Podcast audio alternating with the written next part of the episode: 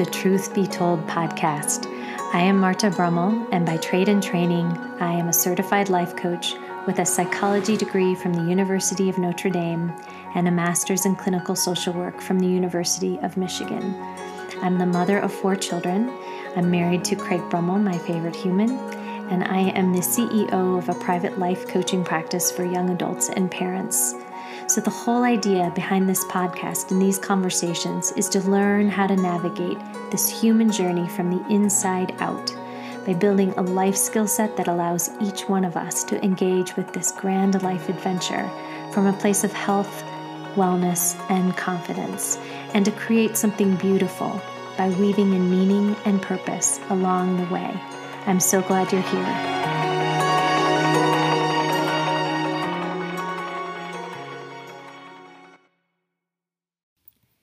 Hello, and welcome to, or welcome back to the Truth Be Told podcast.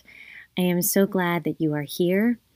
It's exciting to just see the evolution of the podcast and the conversations that are being had. I'm loving the the people with whom I am speaking and also the insights that I'm getting from so many, the feedback on uh, the episodes, and just in general, the continued evolution of these conversations. They're rich and vulnerable and thought provoking. And really, it comes down to this humaning thing, right? How to human. We are all on this journey together. And I think the more that we create these open dialogues and conversations, I think the better we help one another of walk this path. And so today, I have lovely Mara Timmeney joining us. She is a young woman who is going to share her story along the lines of how she's grown and navigated this being human thing and coming more from a people pleaser or people pleasing place since she was a little girl to more shifting her MO to one who's speaking from truth and authenticity and strength and a sense of living more authentically. And what she has found, and I think Mara will share with you, is that by doing so, she's elevated her relationship with her loved ones, with those that she and with whom she comes into contact, but also most especially with herself. And I think that's really what we're all going for. So tie a knot, hang on, enjoy this conversation, and I will see you guys on the inside. Welcome to episode number 33 A Young Woman's Journey to Herself. So, my special guest today is dear Mara. She is a client of mine with whom I have had the pleasure, the true pleasure of working for the last two years. And today's episode, we really wanted to focus on her journey, which has really been about, I think, relationship with self, which has, of course, also colored her relationship with others. And I think helped her kind of come back to, to her, right? To meet herself in a very different way than maybe she was and from where she was operating before we started working together. She was primed, she was ready for this. She was so capable of the work at hand. And it has evolved over the last few years. And so Mara was willing to kind of come on here today and share her story, her narrative, um, in a way that I think will also be really beneficial for those of you listening in the process of answering that question Who am I? Which is so much about a young adult's path at this point. And ideally, when we're answering that question, it brings us closer to ourselves, not further. But that requires intentionality, it requires consciousness, it requires listening, it requires curiosity. And I think a re examining on so many levels of what you've believed or thought to be true and authentic, and um, kind of just questioning all of it and then putting it back together. So, with that, I'm going to have Mara tell you a little bit about herself and whatever you'd like to share, Mara. And then also, um, you know, we can kind of just kick it off and take it from here. Sure. Well, thank you for having me. Um, we, yeah, when we started working together two years ago, I remember I had just moved to Colorado by way of Philadelphia. And um, kind of moved just to live with my friends. And so I was beginning the job search. Um, and I think that is where a lot of um, my work really surfaced. And it was like a direct mirror for myself on um, kind of what I really wanted to work on in order to kind of experience the life I wanted to experience. Um, I know back then it was it was kind of this feeling of, of like being frantic and, and chasing and like on this fast treadmill. Um, and I couldn't and through that I was experiencing a lot of anxiety, but I couldn't pinpoint it at the time.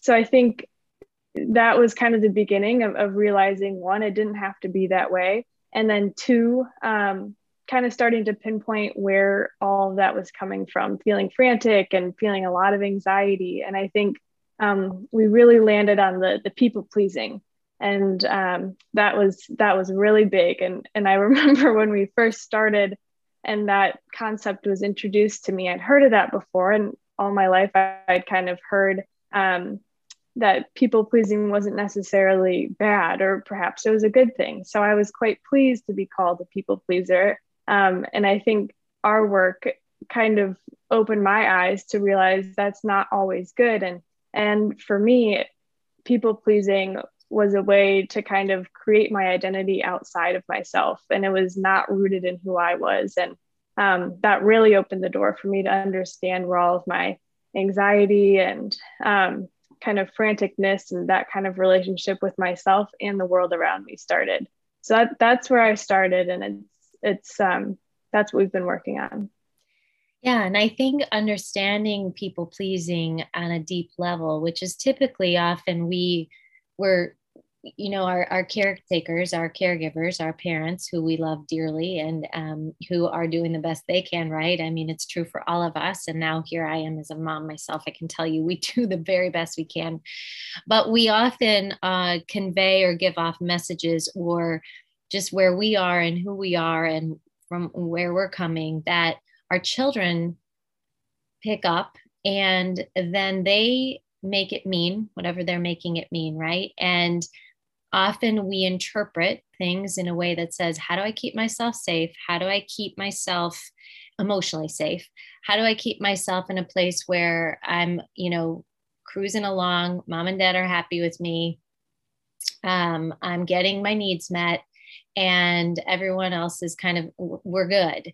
And whatever that looks like i kind of keep the the um the peace and so people pleasing comes from this place of believing that by pleasing your parents that's the best way to feel loved and then to create the peace within the family, right? Because the parents are happy. And if you're a do gooder and you do all the right things, it's really nice to just kind of cruise along. Everyone is happy and everyone thinks, hey, this is really beautiful. Um, what is interesting though is as an adult, we typically try to kind of fit in versus find our fit, like find who we are within wherever we want to belong. So it's this continuation of trying to fit into something or contort ourselves to something where we know we're we're good in everyone's eyes. The people pleasing habit though it just doesn't disappear all of a sudden, right? It stays with us. It's so powerful. It's so strong. And I think it gets ingrained in our minds. Uh, and I think that you know, if the people around you like you, then you can like you, right? And then you live by this rule without even realizing it. So, understanding like the best feeling is getting approval initially from our parents and then from the outside world, right? And you use this kind of as your guide versus what is best for you. So, the problem with people pleasing is that you're never really free. You never can free yourself from that that hustle, right? And that that desire for happiness, it's so elusive. You're like, where is it? How what am I missing? I'm doing all the right things. I'm checking all the boxes. So, you know, but if being liked and being safe and being okay is your top priority, that's where you can lose your way. And I think you really unveiled that for yourself um, because you recognized it. That was the first step, I think, for you. And then not judging it or thinking something had gone wrong or even blaming. There's no blame that really had to happen for you um, as much as it was more an understanding. And then I think it allowed you to kind of step into this from a place of how do I now practice being my authentic self and saying no? And questioning and maybe not always following the rules and maybe always not doing exactly what was expected or has been expected of me all of these years. I'm going to start maybe you know operating from a different script and something that feels more true but i still have to figure out what that true is. And so i'll stop there but i think that's really the process that you have undergone with this you know this people pleasing but also this journey back to you. Mm-hmm. so go ahead. Yeah. you can kind of take that wherever you want. Yeah I, I definitely remember i mean the saying no process was was really big for me um, and learning how to do that and that's I, I work on every single day and i remember at the beginning it was like a, a, like visceral body reaction for me to say no to something which in the past i knew that you know, so and so have expected me to do X, Y, and Z. And saying no to that and being true to myself and what I knew was good for myself was, um, yeah, it was a, a bodily response. I would feel like bodily symptoms from that. Right. Um, it's feelings, then, which is another thing we talked a lot about is feeling our feelings, especially the mm-hmm. uncomfortable ones. Exactly. Yeah, holding and yeah. creating space for those. So go ahead. Yeah. Yeah. And that's exactly now I still, it's not my favorite activity to say things, say no to things. But I think from our work and me being able to understand my feelings and kind of relate to them in a completely different way, I can now recognize that, you know, I'm, I'm feeling a certain way and it's, it, this will pass. And I often know that it's stemming from I might be saying no to an opportunity or kind of choosing a different path for myself that mm-hmm. in the past I would have known or would have believed that other people expected something else of me. Um, but now I can relate to those feelings more and kind of understand why I am feeling a certain way and just kind of move through it rather than avoid or have it pop up as some bodily symptom. Yeah, and I think it's it's you've assimilated this process of pausing, I think, and mm-hmm. reflecting before acting before reacting. Mm-hmm. It's much more of a response, I think, for you. Whereas before, I think you were in reaction mode and in pleasing mode. And that was just mm-hmm. what you were conditioned with. And I think you've now lifted that, you know, that veil again and said, okay, where do I stand here? How do I feel about this? What am I thinking? What what feels true for me, even if it's different than someone else and someone I love, for instance. Mm-hmm um, that's really difficult because you don't want to quote disappoint someone but i think we've talked about this people can be disappointed in us right mm-hmm. and we mm-hmm. can be okay with that because we recognize people's disappointment is about them not about us and yet we make it about us and so then we lose you know kind of our way trying to make sure we're okay in someone's eyes when really we can allow them to be disappointed and then we hold space for their disappointment and that fear that we have of oh my gosh i'm not seen in such you know rose through rose colored glasses here and it's okay and mm-hmm. i am mm-hmm. safe and i am still whole and loved and and good enough yeah mm-hmm. yeah i yeah i distinctly remember kind of turning the corner and when i used to really believe that everyone else's actions and emotions especially those closest to me that knew me best and I knew them well, mm-hmm. I remember when I learned that their reactions and their emotions were not my responsibility. Um, and it was kind of twofold. Like I wasn't responsible for them, but I also wasn't causing them because I think at the time I believed if I acted a certain way and was so good and nice and polite that um, then other people would you know benefit from from that but at the core of that it was me kind of suppressing myself or kind of um, veering from what I knew to be true. So I think that was a huge corner for me to turn. Yeah. And I think what happens is you become less fearful of trying to or believing you have to control other people mm-hmm. um, in order to be okay. or for them to be okay as much as you learn to trust yourself mm-hmm. to navigate whatever comes up, whatever feeling comes up, right? And I think this is self trust that it, I think is another really big cornerstone for you is you've really grown into that. And mm-hmm. that was not something at play or that you, you know, were able and willing to trust yourself uh, in a way that I see so beautifully in you now. Mm-hmm. Yeah. Yeah.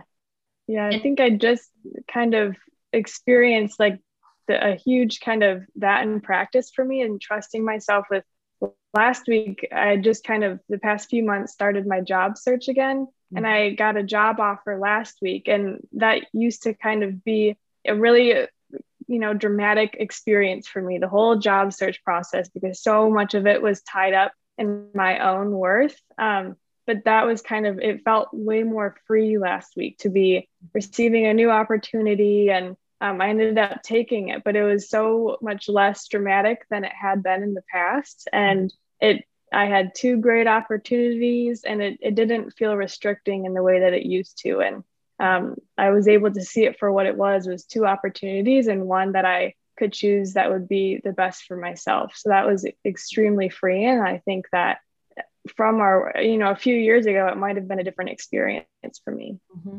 Yeah. Well, and I think that's a funny, I mean, that brings up the whole drama, right? We always talked mm-hmm. about drama and how we kind of create our own drama. Um, mm-hmm. And sometimes we get really good at living in drama because it's so familiar. We don't know any other way right? And mm-hmm. I think mm-hmm. you've really shed that need for drama and you've simplified things, but in a way that's very um, clarifying and coming from an authentic place. Mm-hmm. Would you mm-hmm. say that's kind of your process? Yeah, definitely. And I think still, you know, last week during the job offer and accepting process, it was still an active kind of thing for me to, to kind of put in the tools and kind of realize if I was feeling anxious or if I was kind of um, leaning towards not trusting myself, I could really recognize that that was coming up for me and I could just see it for what it was and be able to move past it rather than kind of dwelling in it and making it multiply by focusing so much on that.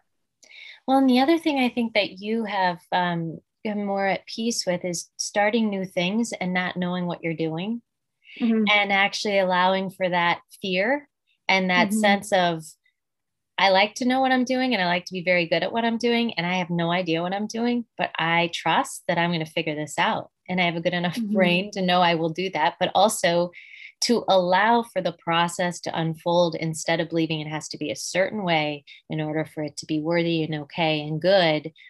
Um, but also opening doors to opportunities that you might not have before because you were fearful of mm-hmm. the unknown. Yeah, yeah, absolutely. And I think I used to always seek out new opportunities, but then I would land in them and it would just be like a fish out of water. And it, it I was excited for them, but then it would become a lot more kind of dramatic and a lot of things would bubble up. And so now I still seek out those things, but it's it, extreme, it's just way more joyful and kind of enjoyable for me um, to yeah. be able to kind of soak it all in.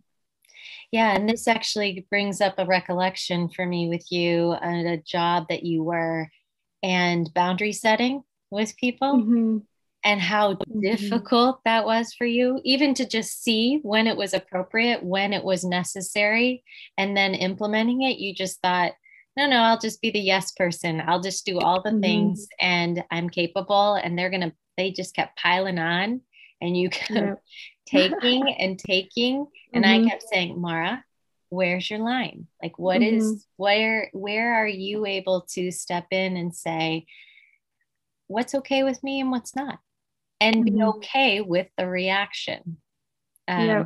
but and also kind of showing them how to treat you and to mm-hmm. value you um, but once if we don't show people that then they don't know any other way. They're going to keep asking and they're going to keep piling on. Mm-hmm. And I often say to people, instead of, you know, when resentment comes up, it's a really good sign that you're not being true and mm-hmm. you're angry at someone else for something they don't even know they're probably even doing. You got to let them know it's not okay. And it's, it's a no. Mm-hmm. and that I think you've really come into as well. So you want to talk a little bit about that? Yeah, I I do remember that job very clearly. we won't name de- it, but anyway. Yeah, yeah. right. I definitely had a line, and I didn't even know where my line was. I, I had felt that it was. I had truly just blown past it, you know, way way miles past it. But um, and I felt that resentment, and it was just at that time so tumultuous for me. But and I think it was because I just didn't have that great sense of self and trusted myself. Mm-hmm. So it was kind of, I was floating in this peripheral kind of area instead of being kind of grounded and true to myself. So I think I learned so much from from that experience and kind of what can happen when I don't set boundaries and how it it's really sometimes having those tough conversations are it might be scary for me or I might you know try to avoid it out of fear but i experienced what it felt like to really kind of push that off out of fear. And i think that was a great lesson for me and kind of the importance of boundary setting. And then um, it pushed me to set boundaries in, in my new place and also just in other parts of my life. And then that's how i realized that that really creates much truer and stronger relationships mm-hmm. um, because i was coming from such a strong sense of self once I started to implement and learn how to set boundaries. Yeah, and I think it's actually a beautiful segue as I'm listening to you. And uh, we haven't, you know, again, we we're flying by the seat of our pants on this in terms of we didn't really discuss um, how this was going to unfold, which I think is always the magic of it. Um, mm-hmm. But I think about where you are and in uh, the relationship that you are, this, this special relationship with this with this human um, that you know uh, you can name or not uh, but that this relationship what i've seen in you and how you've navigated it first of all even being open to it and then secondly mm-hmm. engaging in it and then also navigating it from this place of self-awareness this place of grounding this place of you know setting boundaries this place of being open and able and more um, willing to express your feelings and to be comfortable in that uncomfortable for you because it's vulnerable. And there's so many beautiful things that I've seen in you. And as I always say, you know, you never know the lifespan or the life cycle of any kind of relationship, but relationships are our greatest teachers. And when we're coming from this place of more grounding, I think, first of all, we give off a vibe and we attract people who are more of that similar kind of wavelength to us, number mm-hmm. one. And then number two, I think the capacity for both individuals, and this particular individual, I think, also has a great capacity as well. And so the two of mm-hmm. you have really come together in a way where I just, I marvel and think mm-hmm. how beautiful right and the, the highs and the lows and the in-betweens and the families and the, all the things that you're bringing into this to kind of figure you know figure it out and also share you uh, with one mm-hmm. another share both of yourselves um, which of course we know families can be i mean we bring a lot so mm-hmm. um, so how would you want to or would you want to even touch on that yeah and i i love it because when Teddy and I first met, it was before we started working together. And it was kind of in the midst of when I was living in Philadelphia, you know, having a great time, but I was having this anxiety pop up. And, you know, now I know is because I was truly out, out of touch with myself and my feelings and kind of my wants and desires for my life.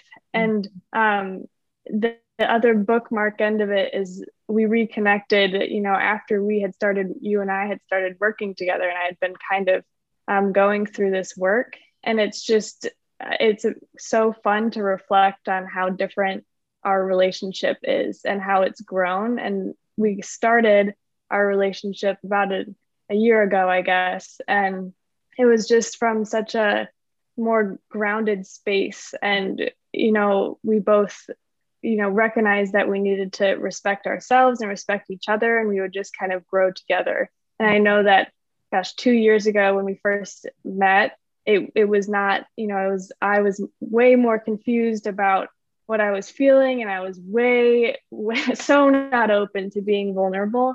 Um, and so now kind of going through this work and being open to the vulnerability has just you know opened up this relationship for us that is is so life-giving mm-hmm.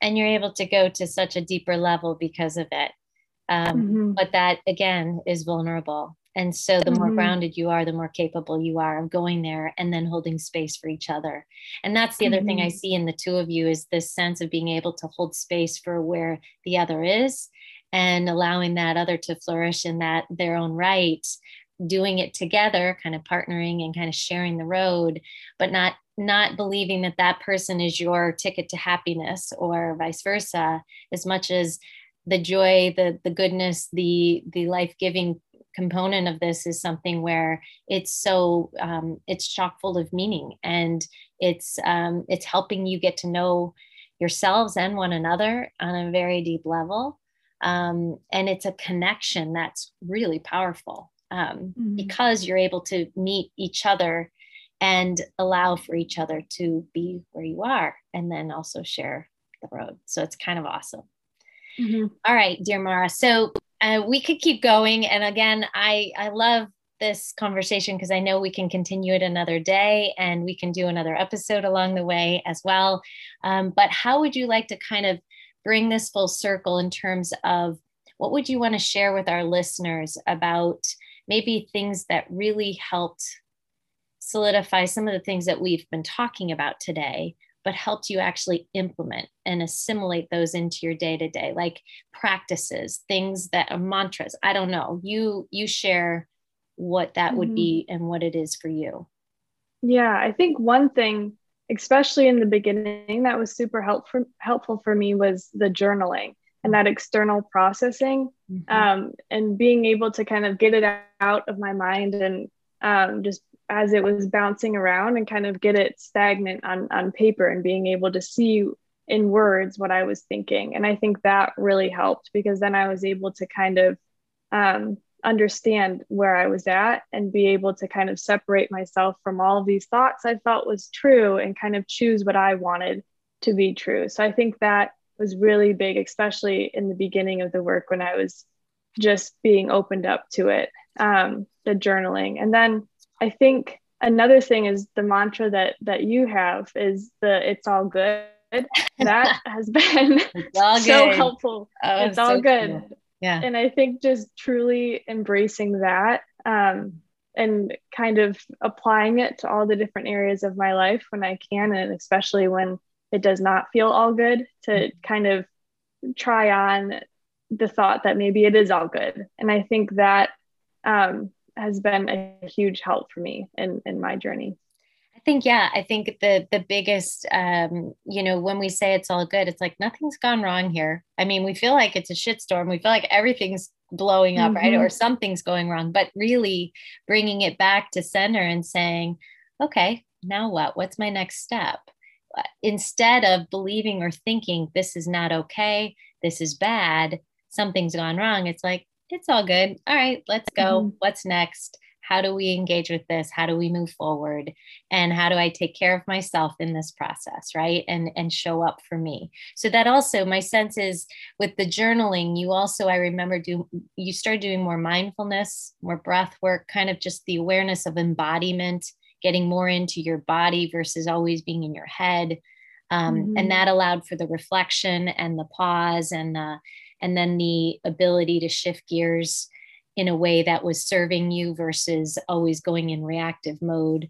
I just remember that was mm-hmm. kind of big for you as well. Yeah. Yeah. And my my daily walks. I take walks every single day mm-hmm. and that has been something that completely grounds me and i think it helps me with my movement and kind of all the the jitters or things kind of physically get that out so that i can have a clearer mind to to kind of figure out and relate to what I'm feeling and what I'm thinking. Mm-hmm. And just the the act of getting outdoors and and not being inside and you know having the natural light that that is great too.